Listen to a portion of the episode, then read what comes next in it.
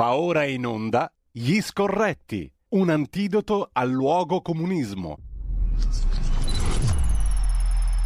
Radio Libertà, diamo subito la linea a Carlo Cambi e Antonino Danna.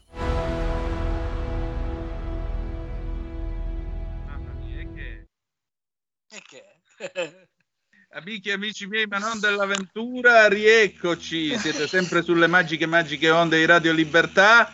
Questo è Gli Scorretti, ultima puntata di questa gestione estiva. Questo rumore che sentite di sottofondo è, eccolo qua, il ventilatorino a mano che mia figlia mi ha prestato perché si è impietosita nel vedermi al caldo in questa mattinata radiofonica. Ma adesso, signore e signori, dopo aver risparmiato Pile e fatta contenta anche Greta, ecco a voi l'immarcescibile, immenso Gran maestro Carlo Cambi, buongiorno Carlo. Buongiorno Gran Mufti, come andiamo? Assalamu alaikum. Dalle Calabrie Saudite, buongiorno. Buongiorno, buongiorno. e allora, vabbè, che bella Carlo, la politica. Eh? Allora, stamattina, insomma, eh, qualche ascoltatore ha mandato qualche zappa, intanto vi diamo anche il telefono 0266203529 oppure mandateci whatsapp whatsapp che dir vogliansi al 346 642 7756 qualcuno degli ascoltatori ha detto sì vabbè ma se tiriamo con la rassegna stampa a parlare di politica fino al 25 di settembre che palle. E segnatamente anche eh, eh, Calenda il parlare di Calenda. Tu come la vedi? Ti associ a questo che palle? No, e perché che palle? Cazzo, ragazzi, la politica sta diventando un gioco di società molto divertente. Cioè, io ieri ho mandato un, un messaggino al mio amico Cangini, mm. Andrea Cangini, ex direttore dei quotidiani di, di, diciamo, del gruppo Riffes, persona sì. stimabilissima, amabilissima e eh, liberale vero. Ho detto, vabbè, eh, Andrea, sono contento per te che sei andato in azione sperando di fare la rivoluzione liberale, eh, ora sarai liberato dalla rivoluzione, che ce dobbiamo fare.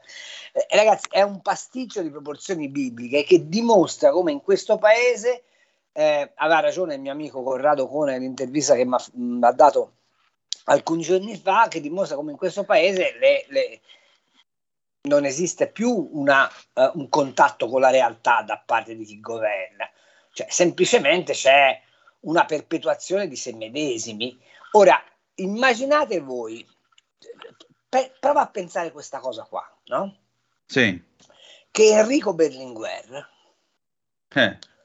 avesse ricevuto una costola dei, dei socialdemocratici. Mm. Eh, che so, Preti per esempio, no? Sì e Preti gli avesse detto, sai che no c'è? Io ti porto il 3% dei voti, ma te mi dai il 30% dei seggi. Secondo te Berlinguer che avrebbe fatto? Berlinguer, secondo me, avrebbe riso una buona mezz'ora, lui che appariva sempre così serio. In realtà esatto. lui lo diceva, mi dispiace che la gente creda che io sono triste perché in realtà sono simpatico. In realtà è una persona molto simpatica, era anche intelligentissimo peraltro. Ah, ed era anche lo, una persona per bene. E lo dice uno che ovviamente non ha mai votato per loro, ma, ma che l'ha intervistato, ha avuto occasione di intervistarlo, e, e avrebbe reso in faccia, ma per due motivi. Primo perché l'avrebbe preso un, come un'offesa ai suoi elettori, e ai suoi dire. compagni. Secondo perché gli avrebbe detto, scusa, ma ci mettiamo insieme per fare che? Su quale base? Per raccontare che cosa?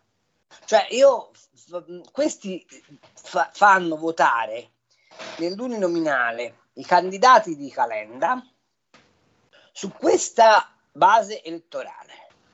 Calenda, domattina apriamo le centrali nucleari, il PD piuttosto ci, ci, fa, ci facciamo ammazzare. Ok? Calenda, aboliamo il reddito di cittadinanza ieri, il PD lo teniamo in piedi, anzi lo allarghiamo e ci vuole una politica tutta dedicata a dare i quattrini anche all'immigrato clandestino.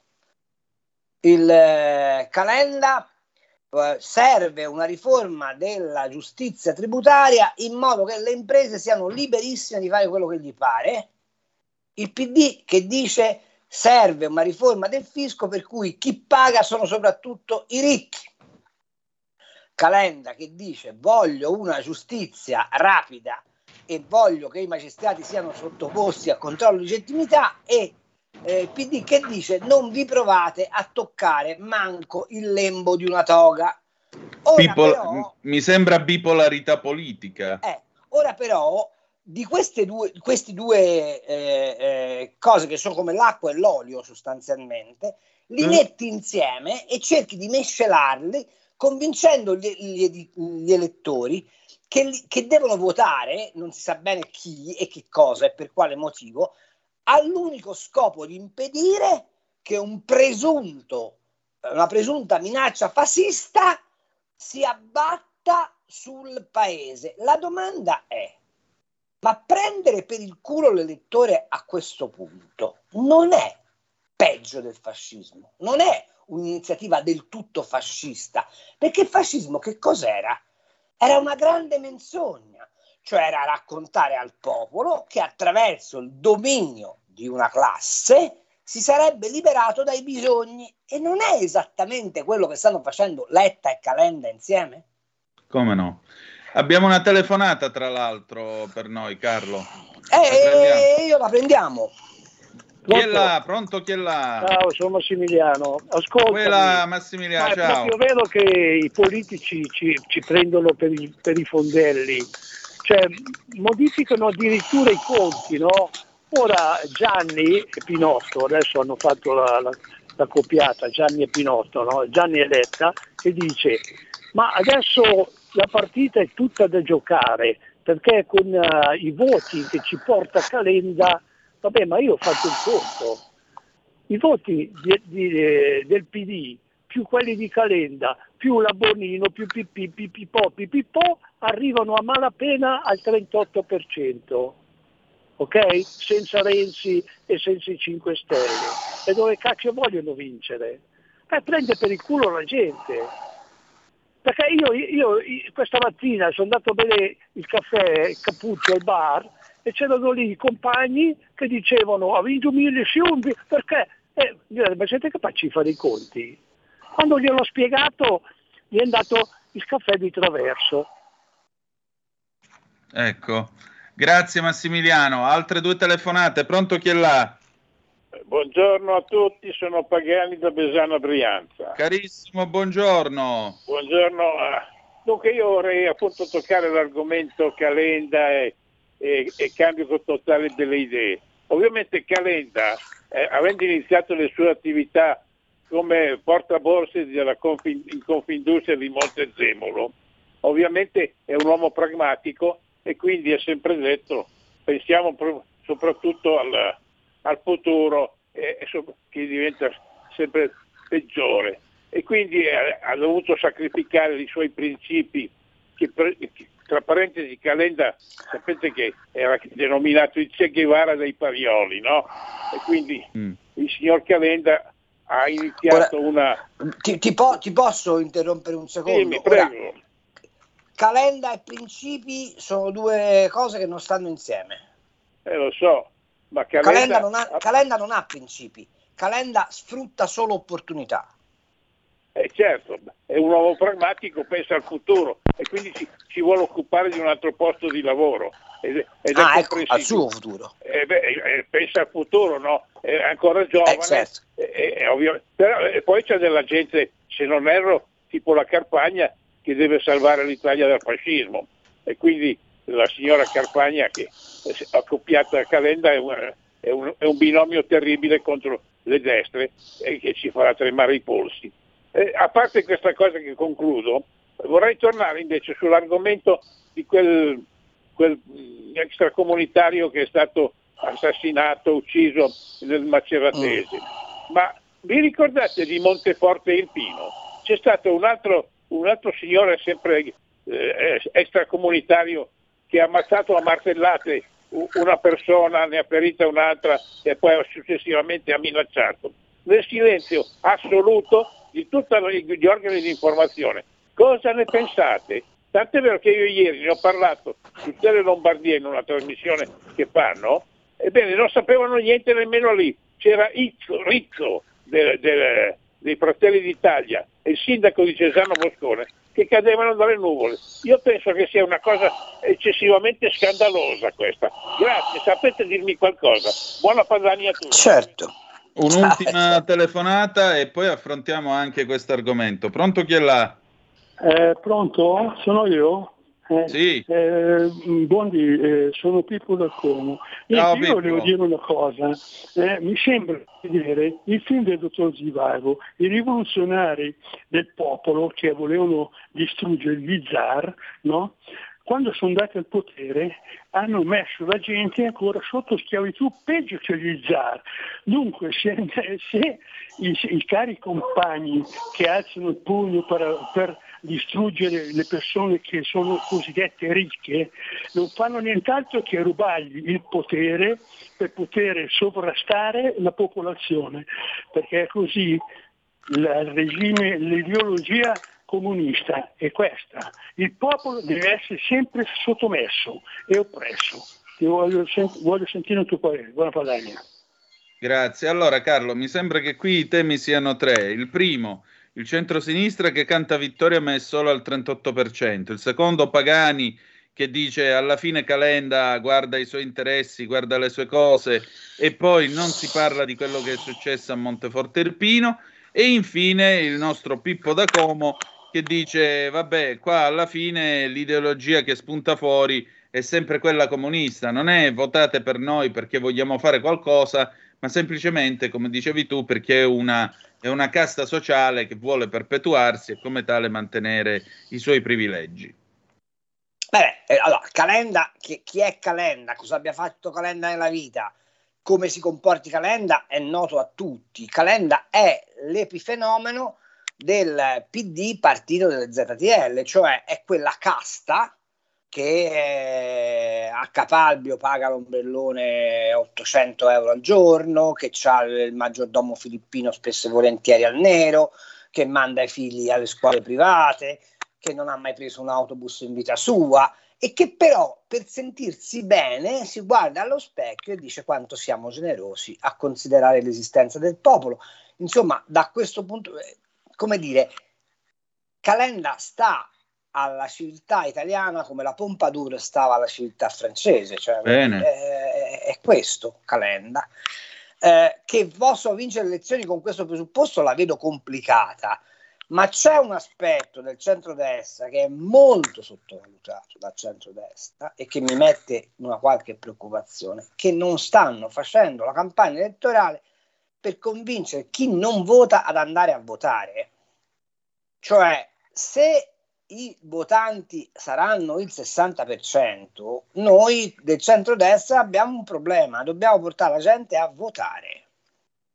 Perché quelli che vanno a votare sicuramente sono quelli delle ZTL. E quindi se tu non diluisci quella quota di eh, eh, fancazzisti eh, patentati che votano PD, convinti di essere nel giusto, con invece la, eh, il sudore dei cittadini italiani che campano del loro, della loro fatica, eh, hai un problema probabilmente di percentuale. Eh, seconda cosa, il, il, eh, l'aggressione a martellate del nero. Eh, sì, ma ce ne sono tutti i giorni. Vedete, il problema che ha la sinistra, in particolare quando le cose succedono nelle Marche, qual è? È che deve disperatamente fare pari con Pamela Mastropietro. Esatto. E questo pareggio non gli riesce di farlo.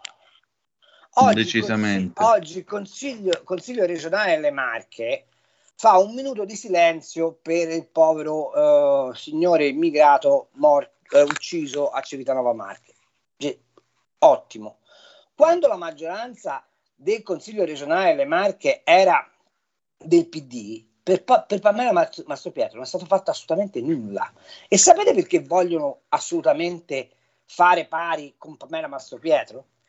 Perché Osegale, quello che l'ha ammazzata e fatta a pezzi, e non era da solo, ma le indagini sono state fatte apposta perché Osegale fosse l'unico capo espiatorio, era un immigrato arrivato col barcone, raccolto dal GUS che faceva 45 miliardi di fatturato grazie ai programmi SPRAR, ovviamente, e il vicepresidente del GUS era l'allora, l'allora responsabile della segreteria nazionale del PD per l'immigrazione. Non solo, c'erano stati dei rapporti della DIA totalmente ignorati che dicevano che Macerata e le Marche sono il crocevia della mafia nigeriana. Vi ricorderete che a Fermo c'era stato prima un immigrato nigeriano ammazzato in una colluttazione con un bianco. Ai funerali di quel nigeriano c'erano tutto lo stato maggiore della mafia nigeriana, dei Black Sax, dietro alle spalle della Boldrini, della Boschi, eccetera, eccetera.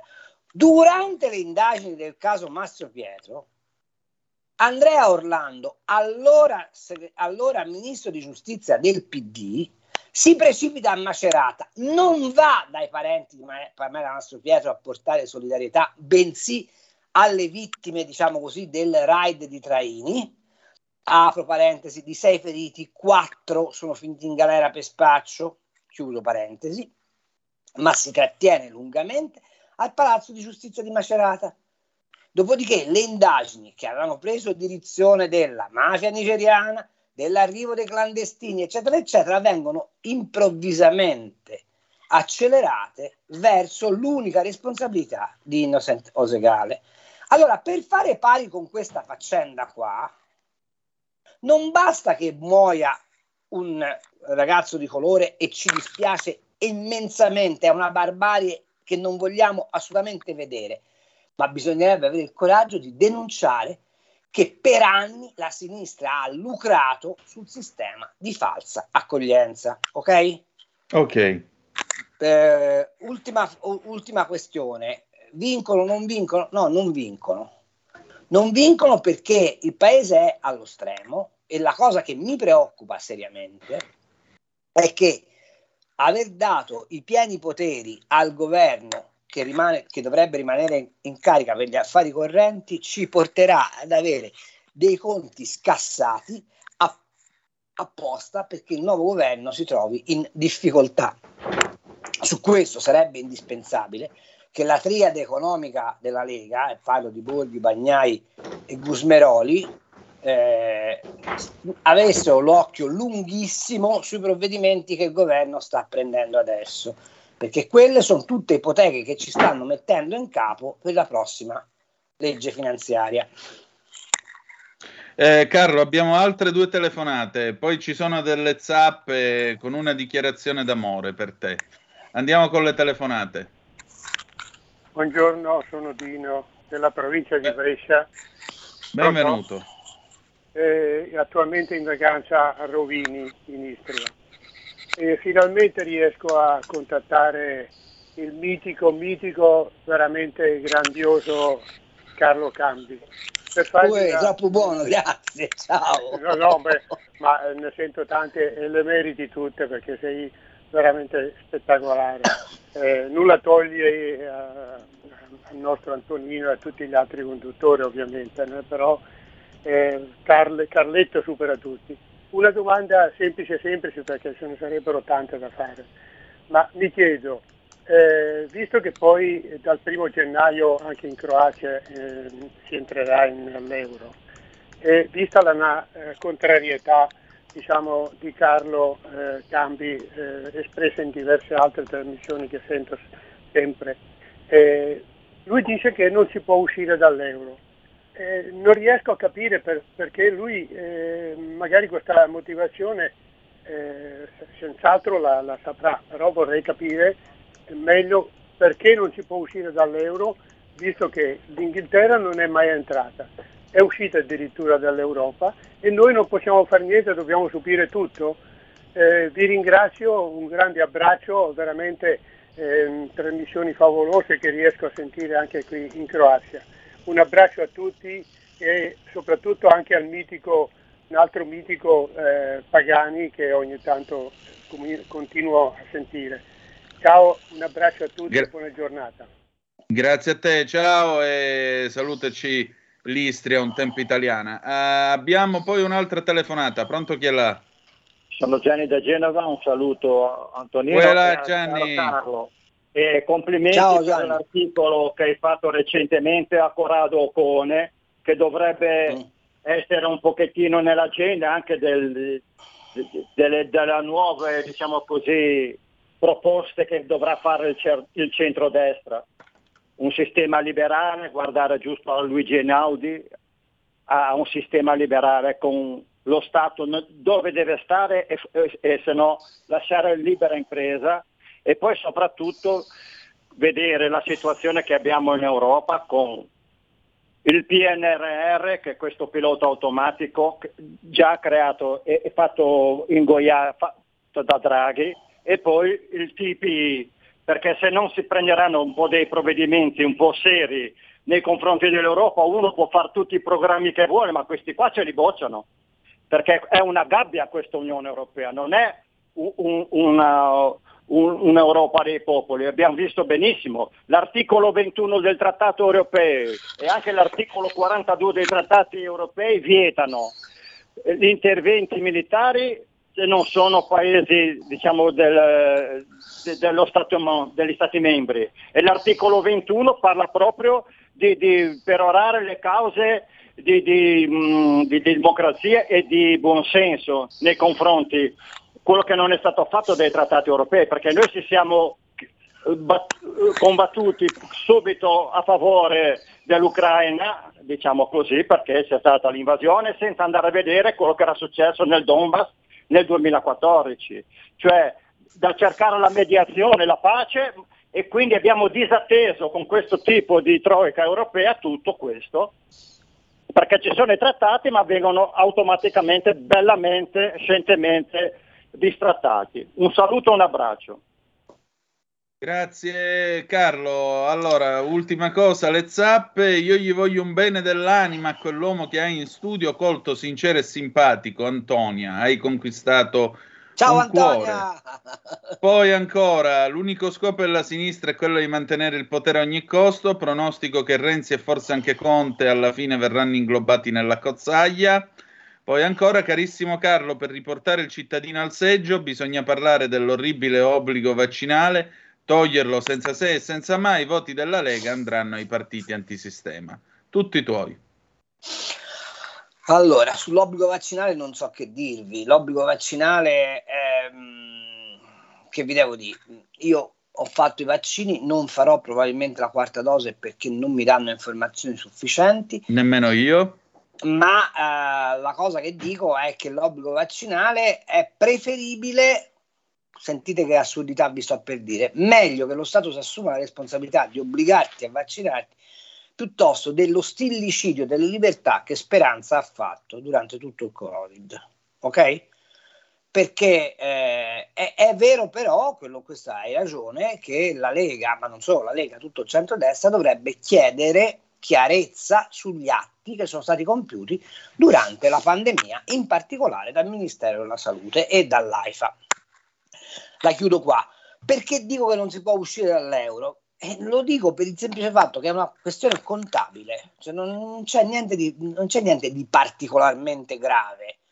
È che noi per uscire dall'euro dovremmo fare quello che sta facendo, ve lo spiego in parole povere, della Valle con la sua azienda. Per fare delisting ti devi ricomprare le azioni. Allora, se gli italiani che hanno in questo momento in banca 1900 euro, scusatemi, mil, milia, 1900 miliardi di euro liquidi e altri 1300 miliardi messi nei fondi comuni di investimento, facessero un'OPA sul debito pubblico italiano e lo portano sotto il 60% nel rapporto del PIL, cioè sostanzialmente si comprano 1500 euro di debito, allora possiamo uscire dall'euro, perché è una specie di delisting, cioè ci pigliamo i nostri soldi, volendo, se volete, ci mettiamo sopra anche i circa 350-400 miliardi di euro che sono le riserve mh, aurifere della Banca d'Italia, di cui peraltro si sono perse le tracce, non se ne parla mai. Vabbè, detto questo, e ci ricompriamo il debito, possiamo uscire dall'euro. Se non ci ricompriamo il debito, non possiamo uscire dall'euro, ma per il semplice motivo che quel debito è denominato in euro. Se lo ridenominassimo in lire, aumenterebbe immediatamente di 10 volte tanto, il che significherebbe fare default. Tutto lì, è semplicemente una questione contabile, non c'è nient'altro di misterioso.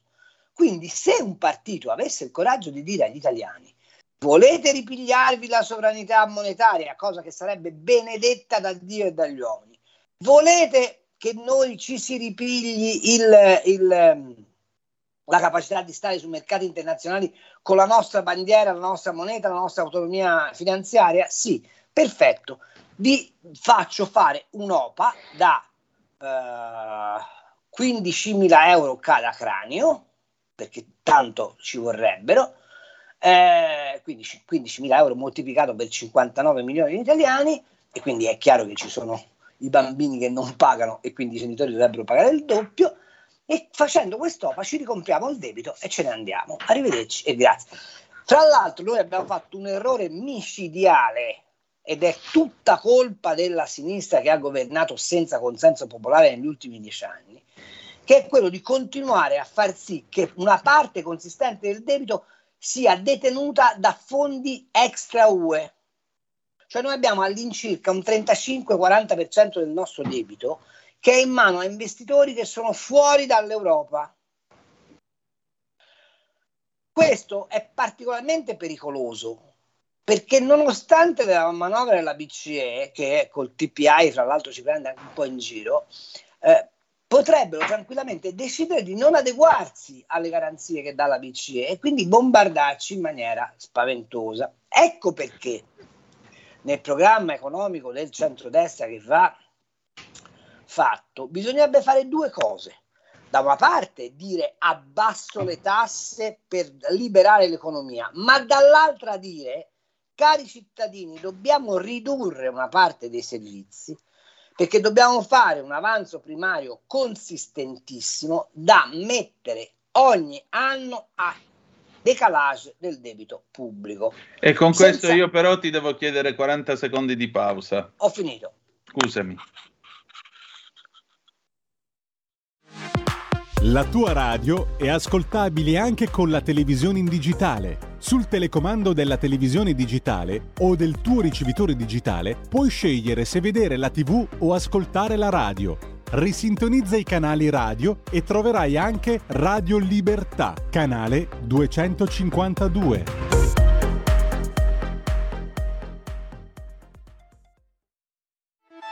Stai ascoltando Radio Libertà la tua voce libera, senza filtri né censure, la tua radio. Ridiamo subito la linea a Carlo Cambi e Antonino Danna, continuate a telefonare allo 02 66 20 35 29, abbiamo già due, altri due ascoltatori in linea, e a mandare i vostri WhatsApp al 346 642 7756. Allora riprendiamo subito la linea, diamo le due telefonate anche perché Carlo parlare di obbligo vaccinale sta facendo ribollire le zappe. Pronto chi è là? Pronto? Pronto? Sì, pronto. Buongiorno. Pronto? Sono io? Sì, pronto, noi siamo pronti. Sì, buongiorno. Eh, la chiamo dal Veneto. Eh, volevo sì. dire, no? Ehm, L'Italia eh, il paese che più ha attinto al PNRR. Nessun altro paese mm. ha chiesto più di 20 miliardi, mi sembra, tutti molti, molti di meno. L'Italia è quella che ha attinto di più.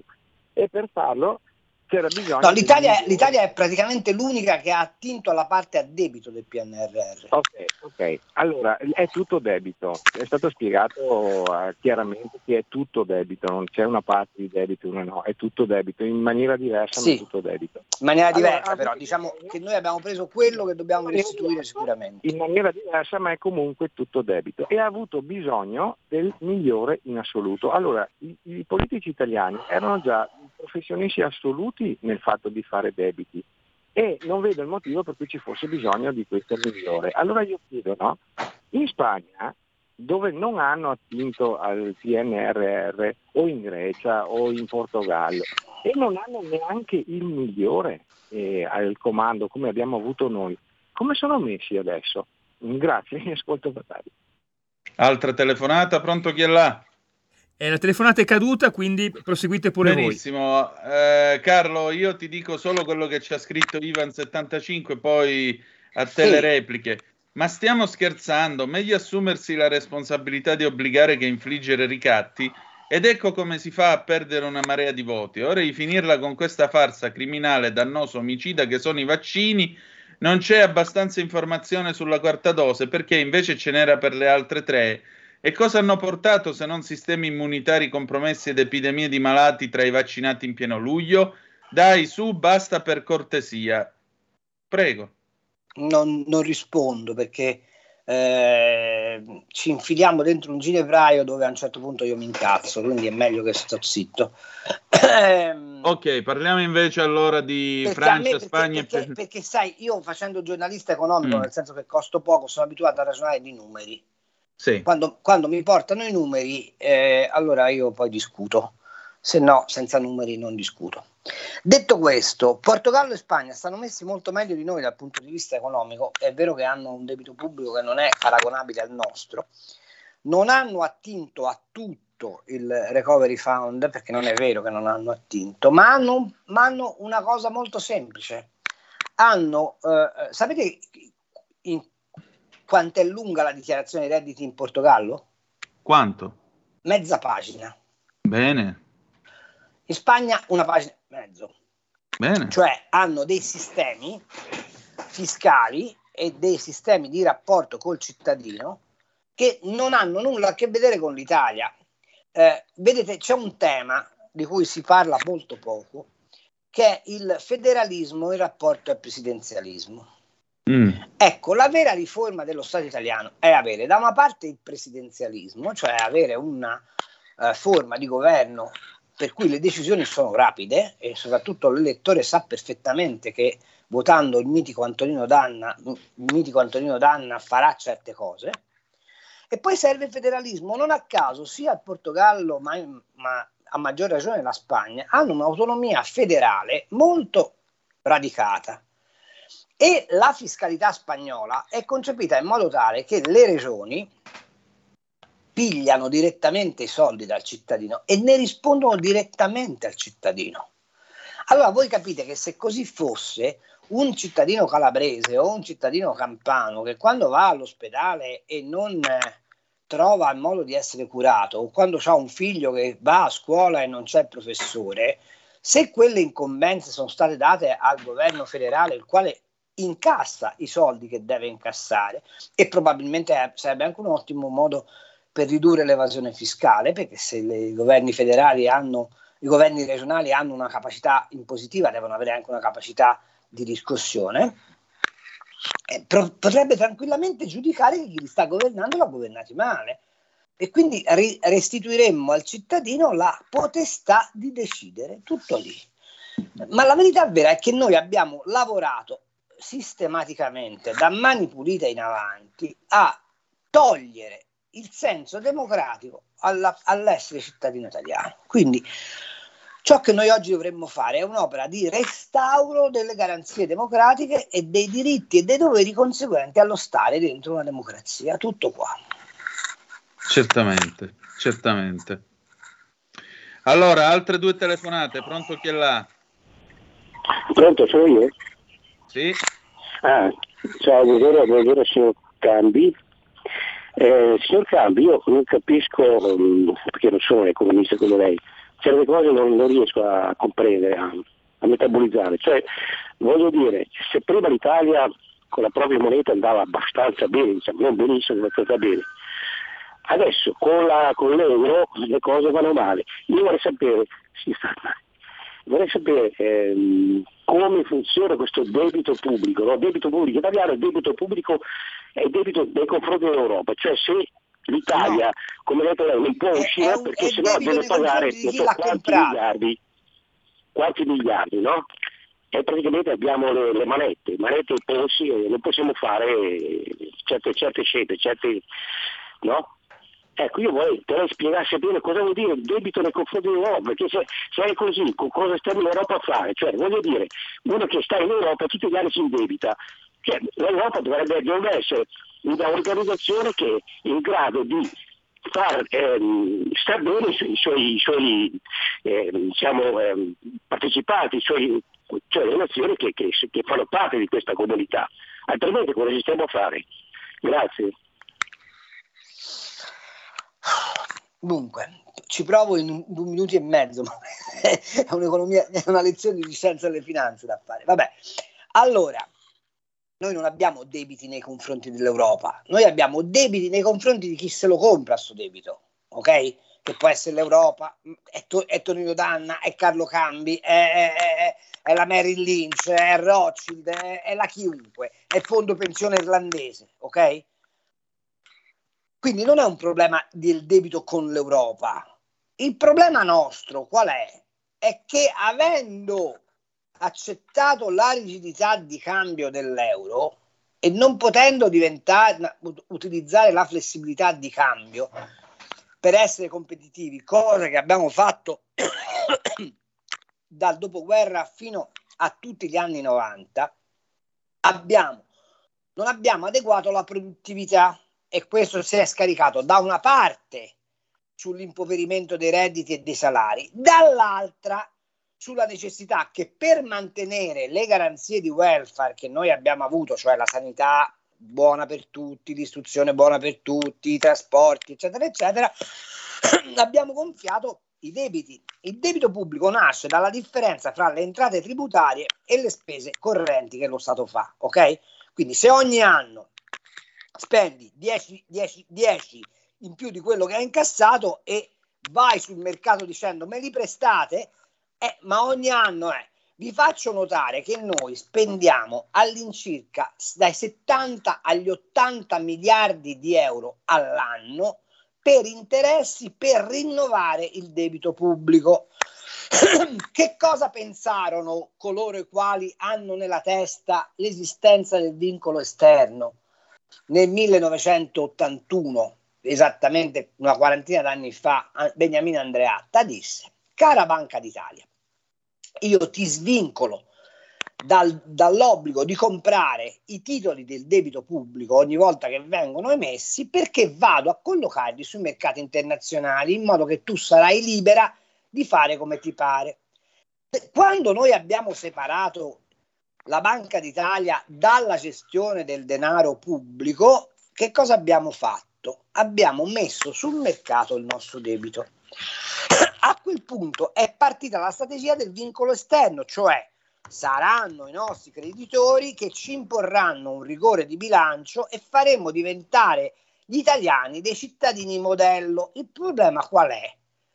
È che quando, se tu hai nella testa lo Stato pedagogo, devi avere per forza nella testa l'idea di un regime totalitario, perché altrimenti i comportamenti individuali non li puoi controllare. I comportamenti individuali sono quelli per cui i sindacati hanno cominciato l'escalation. Ve lo ricordate il referendum sulla scala mobile? Sì. Fu necessario perché altrimenti l'inflazione in Italia non sarebbe mai più fermata. Allora, il ritenere che possa esistere un vincolo esterno in sostituzione del vincolo interno, cioè della dittatura, è una cosa che la storia non conosce. E il risultato di questa vicenda qua qual è? È che noi accettando il vincolo esterno, cioè entrando in Europa come ci siamo entrati, con un tasso di cambio assolutamente spropositato, cioè noi abbiamo cambiato la lira a, 1937, a 1936,27. Eh, ci dicevano dagli Stati Uniti una pattuglia di premi Nobel dell'economia, aspettate, aspettate a entrare nell'euro, non avete le condizioni macroeconomiche per entrare, ma no, c'era l'ideologia del vincolo esterno, ideologia che ha camminato sulle gambe di Andreatta, Carlo Azeglio Ciampi, Mario Draghi e Romano Prodi perché col vincolo esterno loro ritenevano di risanare i conti pubblici.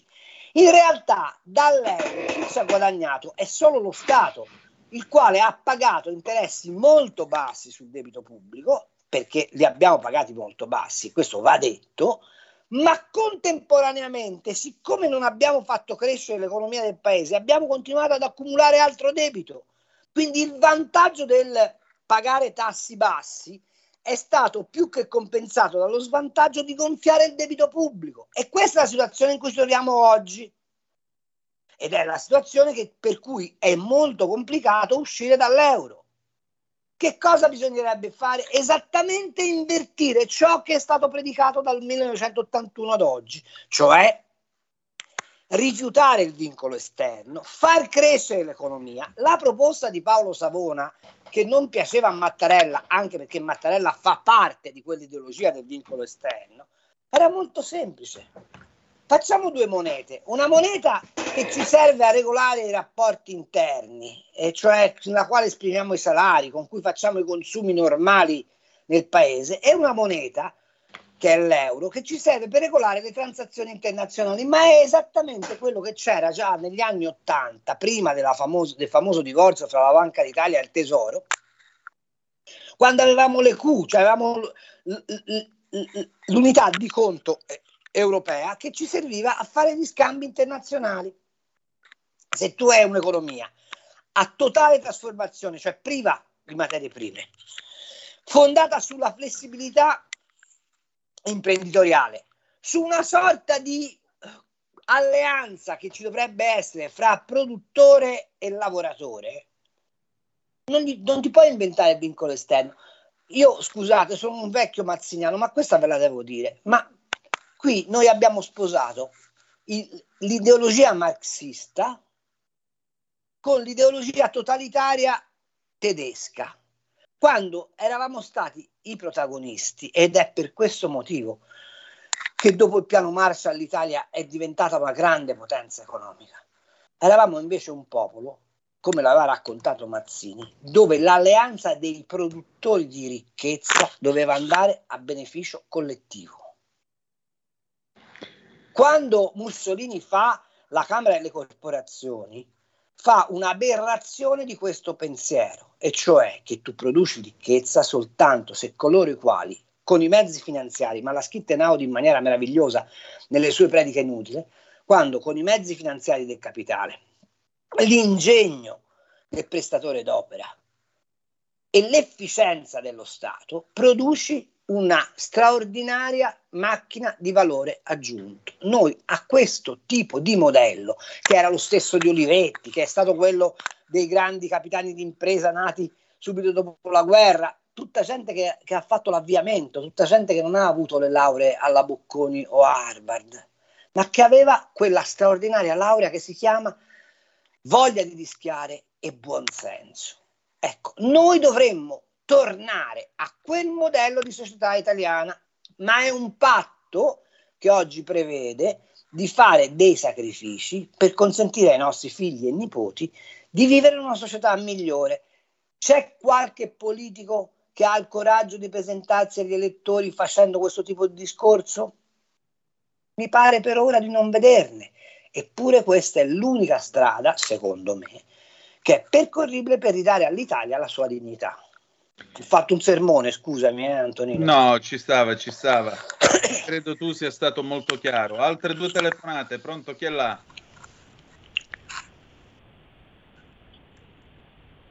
Pronto? Va bene.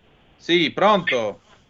Eh, pronto, buongiorno. Eh, io mi rivolgo ormai non più alla Lega perché ormai è chiaro e palese a tutti che cosa è diventato questo partito, questo movimento, per cui lasciamo stare mi rivolgo proprio al signor Cambi e le do eh, solidarietà nel senso che eh, il messaggio che è arrivato prima, che lui ha detto che non vuole rispondere perché altrimenti si, si, si arrabbia giustamente.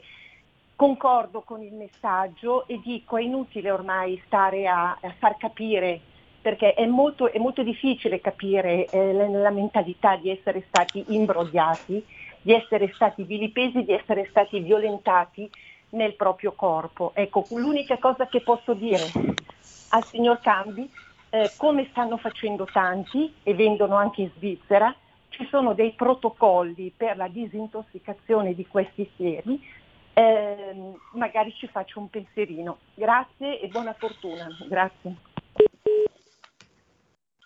Carlo, tu ti vuoi svaccinare? No, io mi vorrei, io, io vorrei avere una bella vacca. Eh, siamo in due. Così la gestiremmo con dei criteri produttivi. Voi malpensanti avevate già fatto. No, no, vacca nel senso vacca da latte, che ci faccia eh, un po' di mozzarella, di fontina. Cioè, ci sta. Altre due, eh, buono, altre buono, due telefonate, Carlo. Pronto? Pronto? Ma ah, poi dopo vi do una chicca sull'Europa che è meravigliosa. Vai. Dai. Pronto? Sì, Buongiorno, siamo qua. Buongiorno signor Danna, sono Giuseppe, mi voglio complimentare con lei, ottimo conduttore e brava persona e anche il suo ospite. Mie, la mia domanda è molto semplice, molto piccola. Eh, la nostra economia è ridotta all'osso perché siamo con una pensione minima e uh, giorni fa è arrivata una raccomandata a mia moglie dove si uh, avvisa che gli arriverà la multa di 100 euro poiché lei non ha fatto nessuna vaccinazione. Mia moglie non, fatto, non può fare vaccinazioni perché è allergica a tutto, anche alla tachipirina. È arrivata la multa, l'avviso di multa di 100 euro. Voglio dire, ma siamo proprio ridotti al, allo schiavismo, al ricatto. Niente, eh, vi saluto, vi ringrazio. No, eh, se ci può dare il telefono, magari in redazione, la, la chiamiamo perché il suo caso è interessante. Sì, anche perché qui ancora una volta torniamo a Talleyrand, a quello che diceva il primo giorno ai suoi impiegati. Soprattutto niente zelo. Qui l'idiozia invece si è fatta proprio in scala industriale. Sì, Altra eh... telefonata. Sì. Eh, eh, Paolo da Cagliari. Buondì. Due, due cose, praticamente il, il discorso del, della quotazione del, del gas, no? che secondo Diego Fusaro diceva che l'Italia prima lo pagava 19 euro, adesso lo paga 130 euro, però diciamo, ha mancato di dire che l'ENI si tutela con il future, quindi diciamo, lo sconto eventualmente del prezzo se lo recupera con il future. E poi un'altra cosa, vendere l'oro italiano, dell'Italia, ma se la Banca d'Italia è in mano straniera, i fondi BlackRock, come anche le banche e così via, no, come si fa a dire di recuperare i soldi dell'oro e quindi recuperare il debito pubblico? Ecco, queste sono due cose che un pochino avrei bisogno di un vostro aiuto. Grazie, buon lavoro e grazie della trasmissione. Grazie, un'ultima telefonata. Pronto? Sì. Buongiorno Danna, buongiorno Cambi. Volevo rispondere buongiorno. a quella signora che ha detto che la Lega si sa cosa è diventata. Salvini era uno dei pochi che diceva giù le mani dai vaccini dai bambini, stiamo attenti con le armi all'Ucraina. Questo dall'anno scorso, non da ora. Purtroppo, essendo al governo, doveva, doveva fare quello che oppure veniva via, ma cosa si faceva? Se veniva via eh, sarebbero passate tutte le leggi del PD, votate PD allora signora, voti PD, voti, voti eh, eh, speranza se, eh, se la Lega non le piace più. Poi volevo dire, ma quanto ci costa questa Europa? Soldi all'Europa, soldi per mantenere i clandestini, soldi per il reddito di cittadinanza, soldi per, per andare su Marte, soldi da tutte le parti, però per gli italiani si deve aspettare sei mesi per una visita per una persona anziana, per una visita geriatrica, che una visita geriatrica non la fa certo una ragazza di 20 anni. Voglio dire, ma eh, io non lo so, io non capisco più questa gente che dice la Lega si sa cosa è diventata. Meno male che c'è la Lega, meno male che c'è la Lega. Buongiorno Danna, buongiorno Cambio. Buongiorno signora, buongiorno a lei e permettetemi, saluto tutti quelli che con una pensione minima ogni giorno fanno i miracoli per campare. Prego Carlo. Allora, sì, meno male che c'è la Lega, su questo siamo d'accordo. Ehm, è, è, complicatissimo. Allora, no, non è vero che la, la, Banca d'Italia è in mano a BlackRock, non, non dite delle, delle, stupidaggini, per favore. La Banca d'Italia è, pres- è posseduta dalle banche italiane e la Banca d'Italia possiede il 18,3% della BCE, che è la quota che tocca all'Italia, ok? Poi c'è il 35% che è in mano alla Germania, il 22% che è in mano alla Francia e il resto che è distribuito fra gli altri, fra gli altri 16 paesi che partecipano all'euro. Ok, ora con l'arrivo della Croazia ci sarà un aumento di capitale della BCE destinato alle quote della Croazia e via ragionando. BlackRock casomai possiede, possiede il debito pubblico italiano, cioè possiede i titoli italiani, che è un'altra storia, ok? Quanto all'oro, l'oro è dato in garanzia alla BCE e costituisce, insieme all'oro di tutte le altre banche centrali che partecipano al capitale della BCE, a costituire la riserva della BCE della Banca Europea. Ma quell'oro è ancora e sarà perennemente di proprietà del governo, anzi della Banca d'Italia, che come sapete è emanazione della eh, eh, politica economica del governo. Va bene? Oh, chiaro questo? Quanto ci costa l'Europa? Sì, l'Europa ci costa una barcata di soldi, perché noi siamo stati fino adesso contributore netto, cioè diamo all'Europa più soldi di quelli che l'Europa ci riporta a casa. Però è colpa dell'Europa se su 100 di fondi che ci vengono restituiti noi italiani ne impieghiamo soltanto il 60 e la Bulgaria ne impiega il 105 e la Spagna ne impiega il, 100, il 104. Eh? Non è colpa dell'Europa se metà degli ospedali polacchi, ungheresi, portoghesi sono stati fatti con i fondi europei e noi quei fondi li abbiamo buttati via nelle strade che finiscono nel nulla. Perché dobbiamo anche essere ogni tanto onesti con noi stessi. Eh. Cioè, non è colpa dell'Europa se noi a Bruxelles ci mandiamo i politici più scarsi e ci mandiamo i, i funzionari più scarsi, mentre gli altri paesi, avendo capito che l'Europa è il luogo dove si decide, ci mandano i migliori che hanno. Vi, vi, sto, vi dico soltanto questa. Adesso l'Europa sta dicendo che si può vendere l'olio extravergine d'oliva nei bidoni per evitare l'inquinamento da imballaggio.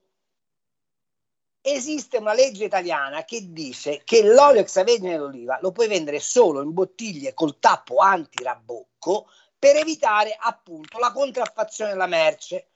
Se quella proposta in Europa viene avanzata, la colpa è dell'Europa o è colpa dei funzionari italiani che stanno a Bruxelles che non si sono accorti della, dell'inchiappettamento? Di quelli, che anziché, di quelli, che anziché, occuparsi di leggere i documenti guardano esatto. la televisione probabilmente. O di quelli che attraverso i vari consorsi e, e qui chiamo anche i sindacati agricoli in, in, in, in, correità, peccano i fondi europei, ma se ne fregano di come questi fondi devono essere gestiti e, come, e quale tipo di controllo va fatto in sede burocratica e politica fra Strasburgo e Bruxelles.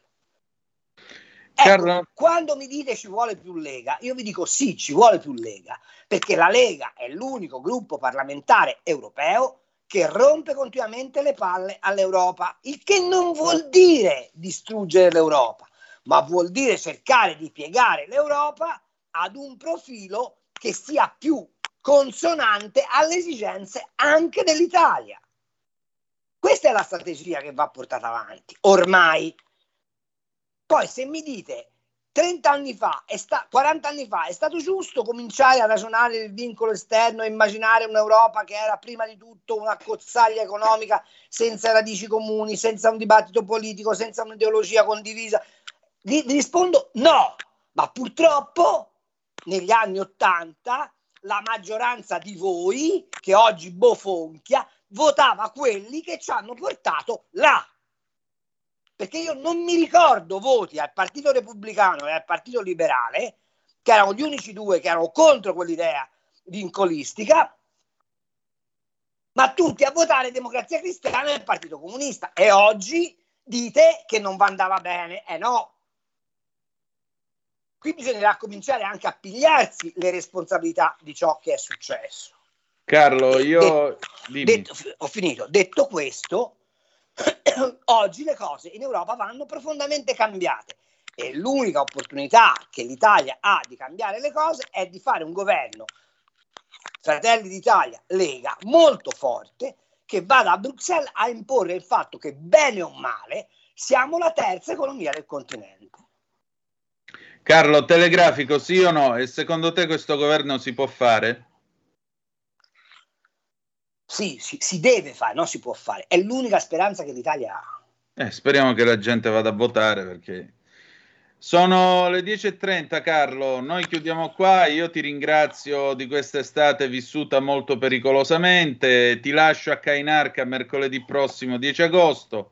Magica, e... magica, magica estate è stata! Eh, direi proprio di sì, per me sì, per te non lo so, ma per me sì. Quindi io e te Danna prima o poi faremo una cosa meravigliosa insieme. Se tu vuoi, io sono a disposizione e sai dove, dove trovarmi, a me fa solo piacere Carlo, grazie ancora e niente, noi ci si ritrova ciao. in giro presto. Grazie. Va bene, ciao, buon lavoro. Avete ascoltato Gli Scorretti, un antidoto al luogo comunismo.